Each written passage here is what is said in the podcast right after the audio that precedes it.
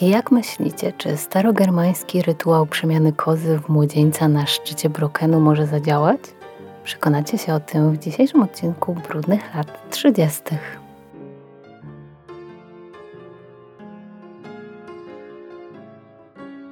Udało mi się powrócić do mojej dawnej postaci po transfiguracji z poprzedniego odcinka. Nie jestem już starym malarzem i jedziemy z kolejną historią. W odcinku o gadającej manguście wspomniałam Wam o Harrym Price'ie. Była to postać, bez której nie można w ogóle mówić o paranormalnych zjawiskach dwudziestolecia międzywojennego. Ten łowca duchów miał na swoim koncie mnóstwo niedorzecznych historii, ale ta, o której dzisiaj Wam opowiem, moim skromnym zdaniem przebija większość z nich, może nie licząc Jeffa gadającej mangusty, a że jesteśmy właśnie w okresie około halloweenowym, to pomyślałam sobie, kiedy jak nie teraz. Będą okultyści, magiczne rytuały i co najważniejsze, koza. A wy pamiętajcie, nie róbcie tego w domu.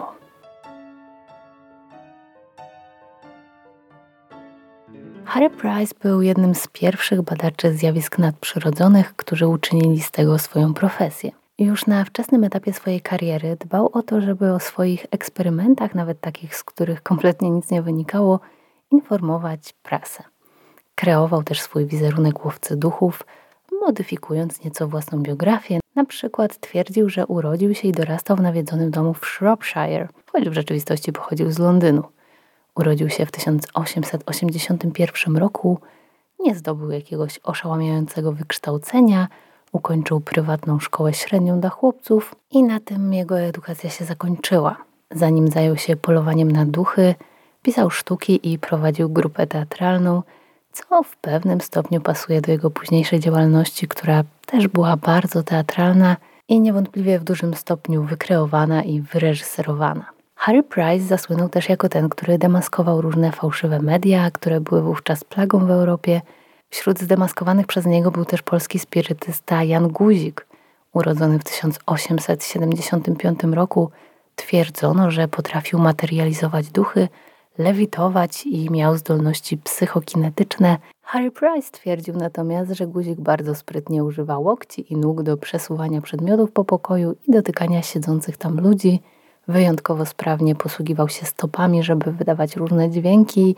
Rzekomo ze światów zakładał na dłoń pończochę, żeby imitować jakieś kłapiące paszcze, które rzekomo się tam materializowały w trakcie seansów czyli ogólnie był takim iluzjonistą, ale żadnym medium. Prawdziwą sensację, szczególnie w Wielkiej Brytanii, wzbudziło natomiast zdemaskowanie przez Price'a Williama Hope'a, który zajmował się fotografowaniem duchów, a przynajmniej chciałby wszyscy wierzyli, że tym się właśnie zajmował.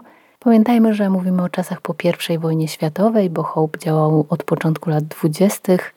Mnóstwo ludzi potraciło podczas wojny swoich bliskich, chcieliby jeszcze raz ich zobaczyć, a tu przychodzi taki William Hope i mówi: Chcesz fotkę ze zmarłym narzeczonym, statusiem, ze zmarłym mężem? No problem. Tutaj siadaj, patrz tam, teraz trochę się pomodlimy, pyk, gotowe. No i kilka dni później delikwent dostaje swoje zdjęcie, a na tym zdjęciu nad jego głową unosi się duch babci, męża, tatusia, no kogo tam sobie tylko wymyślił. Transcendentalne doświadczenie uwiecznione na zdjęciu, którym się można chwalić znajomym, to nie mogło się nie udać. William Hope na brak klientów nie mógł narzekać, zarówno tych materialnych, jak i tych eterycznych.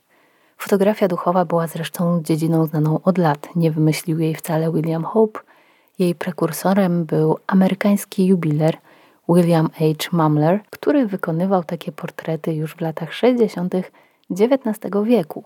Jednym z najsłynniejszych jego dzieł było sfotografowanie żony Abrahama Lincolna z jej zmarłym małżonkiem – do dziś nie wiadomo do końca, w jaki sposób Mamler osiągał te efekty w czasach, kiedy fotografia nie była jeszcze tak bardzo zaawansowana.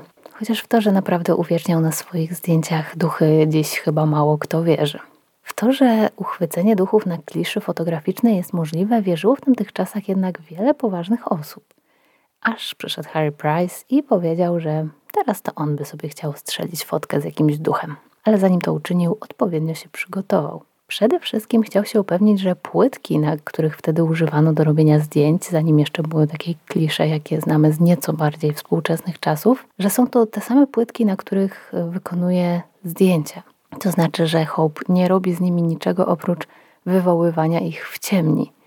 Duchowy fotograf zapewniał, że tak właśnie jest, ale Harry Price głupi nie był i tak tylko na słowo mu nie uwierzył, postanowił się upewnić. Nie mówiąc nic fotografowi, oznaczył płyty fotograficzne Hope'a i dostarczył mu takie, na których wypalone było logo. Gdyby więc Hope skorzystał z tych materiałów, z których zapewniał Price'a, że będzie korzystał, to logo musiałoby pojawić się na wszystkich odbitkach. Ale się nie pojawiło.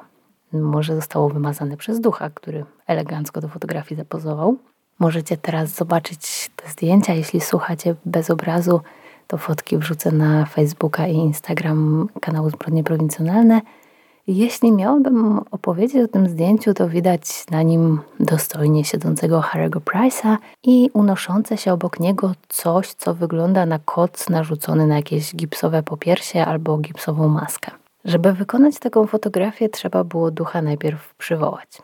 Więc William Hope i jego asystentka usiedli po obu stronach swojego modela. Poprosili go o wspólne odśpiewanie jednego z religijnych hymnów, no i po tym wspólnym śpiewie Hope wygłosił długą modlitwę i to się tak jeszcze kilka razy powtórzyło. Później był cały rytuał z wkładaniem tych płytek do aparatu. Harry Price dokładnie to opisał później w swojej książce. Harry Price nie umiał tak dokładnie wyjaśnić, w jaki sposób Hope fałszował te zdjęcia, no ale było jasne, że jest to jakiś rodzaj fotomontażu – bo jaki inny powód miałby fotograf, żeby podmieniać płytki na inne i próbować to ukryć przed Price'em. Trzeba jednak powiedzieć, że nie wszystkich te wyjaśnienia przekonały. Członkowie tzw. Tak Cruise Circle, czyli jednego z wielu w tamtych czasach brytyjskich towarzystw wzajemnej spirytystycznej adoracji, odrzucili ustalenia Price'a i podobno latami go prześladowali, żeby wycofał publikacje, w których opisał przypadek Hope'a. Jednym z gorących przeciwników i krytyków tego werdyktu był też sam Sir Arthur Conan Doyle. Autor Sherlocka Holmesa do końca życia wierzył w to, że duchowa fotografia istotnie jest możliwa, sam zresztą takową posiadał. Trzeba powiedzieć, że Harry Price miał niesamowicie otwarty umysł. Pomimo, że ciągle demaskował kolejnych oszustów, to wciąż wierzył w istnienie zjawisk paranormalnych i w to, że można je badać naukowymi metodami. Przypomina mi jakiegoś bohatera prozy Lovecrafta, który pracuje na Uniwersytecie Miskatonic, odbywa ekspedycje w poszukiwaniu magicznych artefaktów i odkrywa mroczne sekrety. Nie wiem, czy Lovecraft słyszał o dokonaniach Harry'ego Price'a, albo czy Harry Price inspirował się Lovecraftem, ale mam poczucie, że ci dwaj byli dla siebie stworzeni. Mam też poczucie, że to, o czym Wam chcę teraz opowiedzieć, czyli eksperyment na Brokenie, to motyw po prostu żywcem wyjęty ze świata Lovecrafta. Jeżeli ktoś z Was grywa w grę planszową Eldritch Horror, to na pewno czujecie ten klimat. Przejdźmy więc do samego rytuału.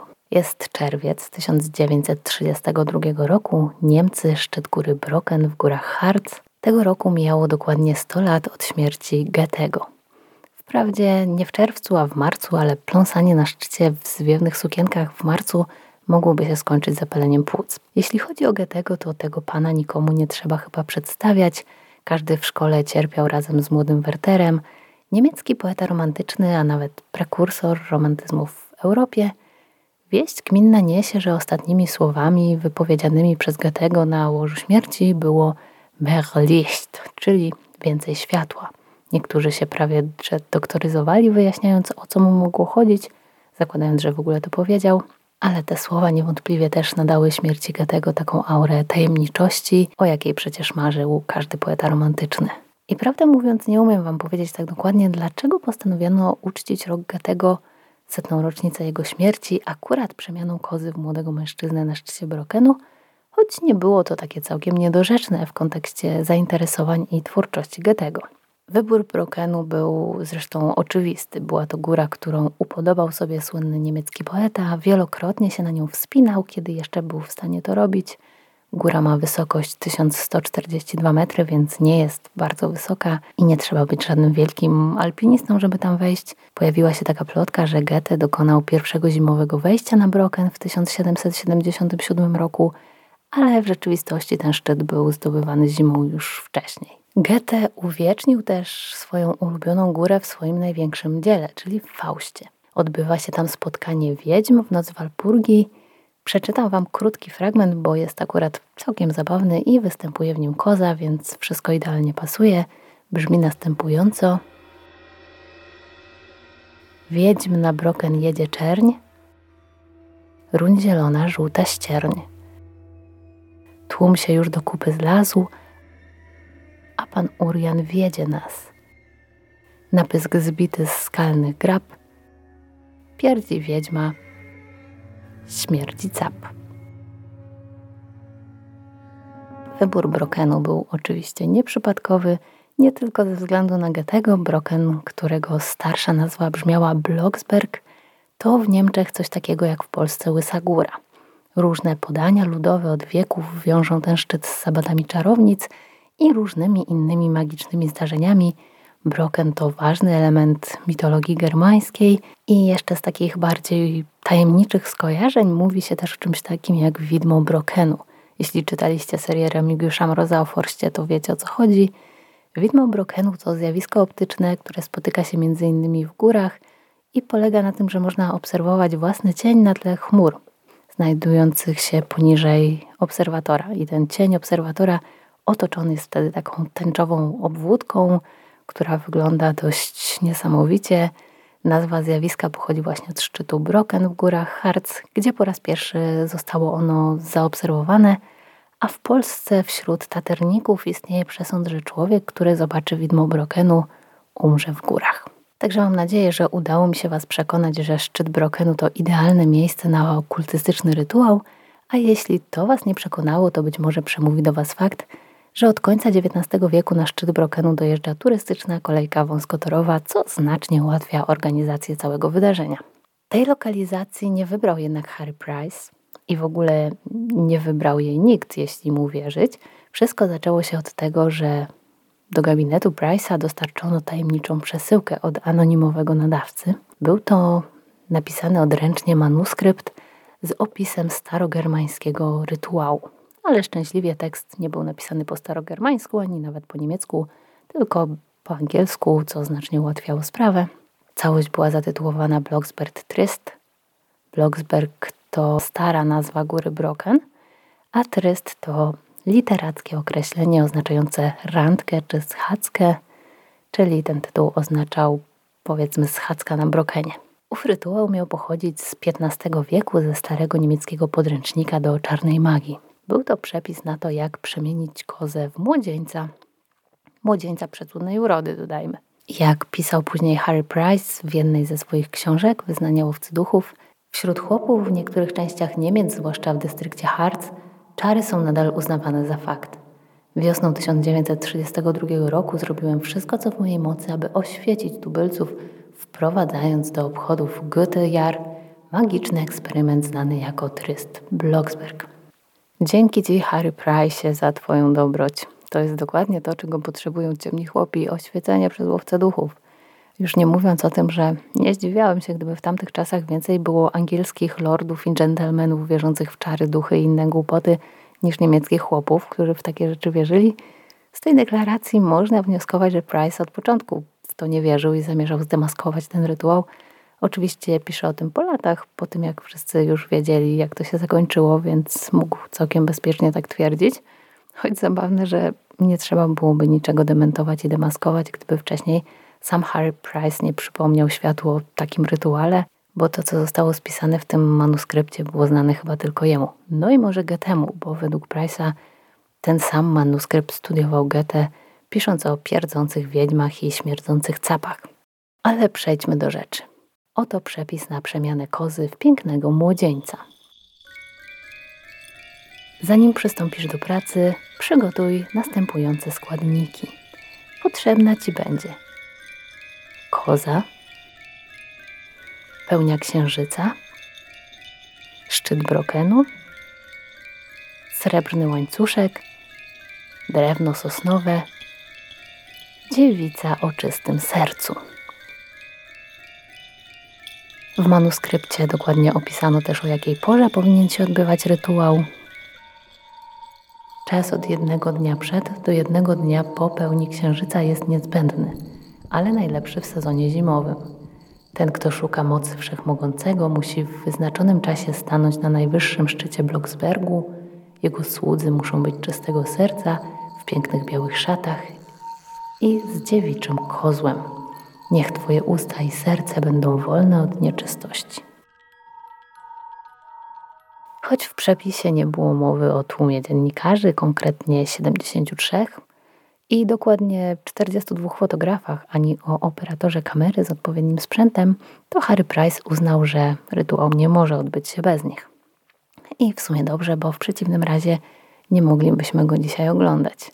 Żeby urzeczywistnić swój plan, Price połączył siły ze swoimi znajomymi, brytyjskim filozofem i pisarzem Cyrillem Jodem i innymi członkami National Laboratory of Physical Research, czyli Narodowego Laboratorium Badań Parapsychicznych. Całkiem poważnej instytucji powołanej do życia właśnie przez Price'a. Jego celem było, jak podaje Wikipedia, zbadanie w sposób bezstronny i za pomocą czysto naukowych środków każdej fazy zjawisk psychicznych lub domniemanych zjawisk psychicznych. W 1934 roku laboratorium zaczęło nawet współpracę z Uniwersytetem Londyńskim, choć nigdy nie stało się oficjalnie jego częścią. Nie wiem, czy ta organizacja posłużyła za inspirację twórcom filmu Ghostbusters. Poza tym Harry Price nawiązał współpracę z lokalnymi władzami regionu Gór Harz, bo to wydarzenie miało zarazem być uhonorowaniem Goethego i podkreśleniem jego związku z regionem.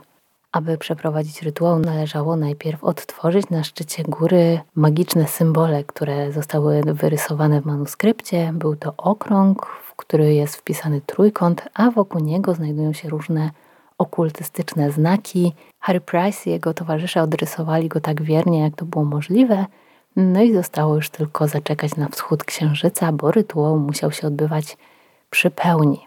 Dziewica czystego serca również stawiła się na miejscu, choć Harry Price przedstawił ją jako Urtę Bon z Wrocławia, córkę niejakiego doktora Erisia Rona.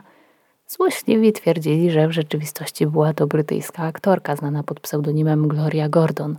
Nie była supergwiazdą, w swoim życiu zagrała tylko w kilku filmach – nie były takie słynne produkcje, zresztą większość z nich pojawiła się już po tym, jak e, rzekomo przemieniała kozę na brokenie w roli dziewicy. 17 czerwca, kiedy się ściemniło, rozpalono ogniska i rytuał się rozpoczął. Dziewica w białej sukni robiła wszystko według wskazówek Price'a. On sam stał obok niej i robił show, opowiadał o wszystkim zebranym dziennikarzom. W tym czasie dziewica oprowadzała w środku narysowanego kręgu kozę na srebrnym łańcuszku, polewała ją winem. Tu była jeszcze taka mała kózka, młodziutka, nie żaden śmierdzący cap. Manuskrypt opisywał też dokładnie, jak mają być rozmieszczone symbole, w którą stronę ma być skierowany trójkąt, że wszystko ma być wymalowane na biało.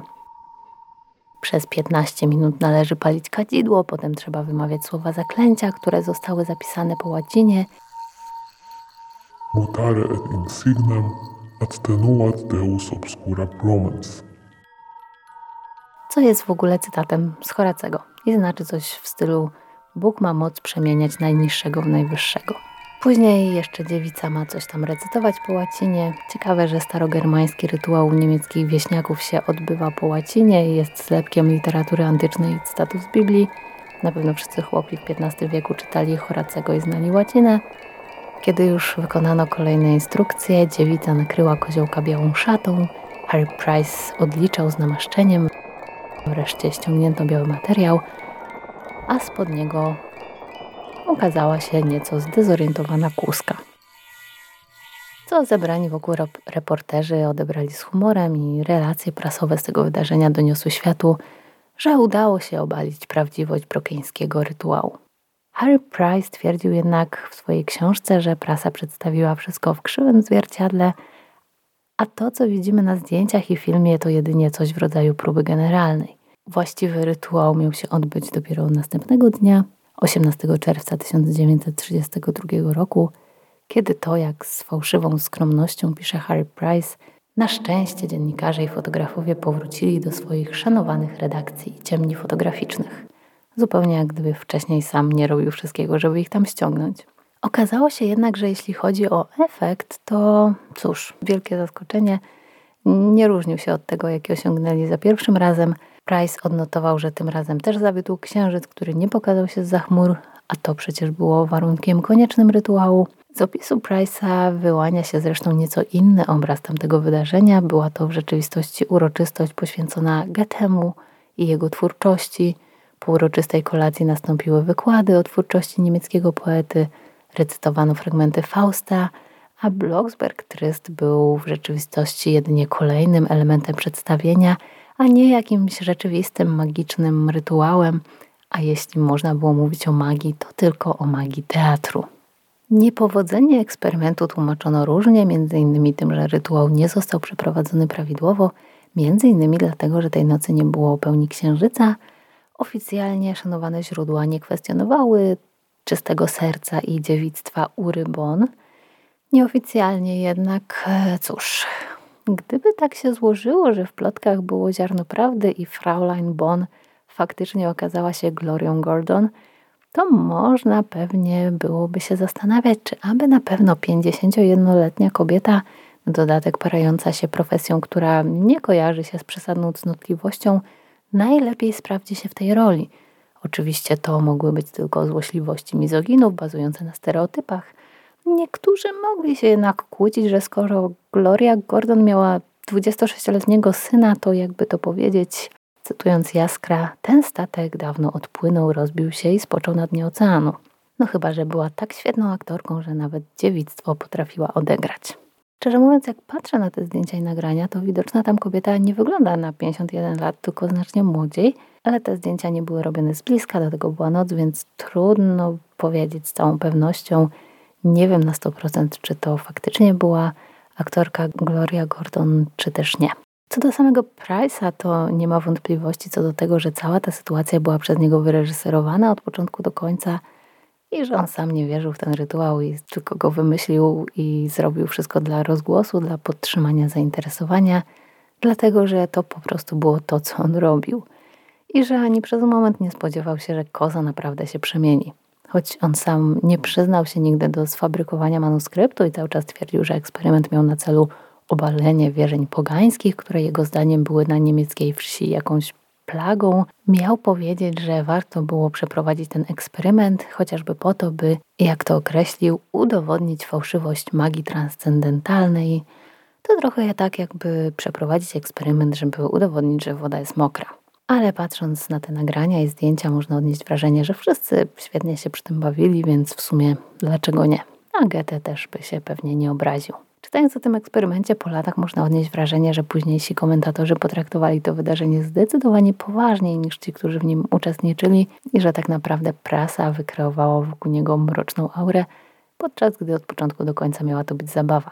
Zabawa tak znakomicie przygotowana przez Harry'ego Price'a, że niektórzy uwierzyli w to, że faktycznie odbywa się na poważnie. A może nie? Może obśmiany Harry Price po czasie przedstawił to w ten sposób, żeby uniknąć żartów z jego rytuału. Choć biorąc pod uwagę, że najprawdopodobniej sam ten rytuał wymyślił, to raczej mało prawdopodobne, żeby wierzył w jego autentyczność. Wprawdzie mówiłam, żebyście nie próbowali tego w domu, ale w sumie jeśli szukacie nietuzinkowego sposobu na spędzenie Halloween, no to wiecie, nie namawiam, ale czemu by nie spróbować? Przemienić jakieś kozy w pięknego młodzieńca. Przepis jakby co macie. Mam nadzieję, że urzekła Was ta historia i że pozwoliła Wam w pełni docenić fantazję ludzi, którzy żyli w brudnych latach 30. Niezmiennie zadziwia mnie to stosowanie naukowego, racjonalnego podejścia do takich totalnie bajkowych rzeczy.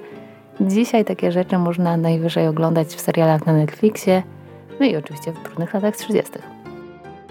Na dziś to już wszystko.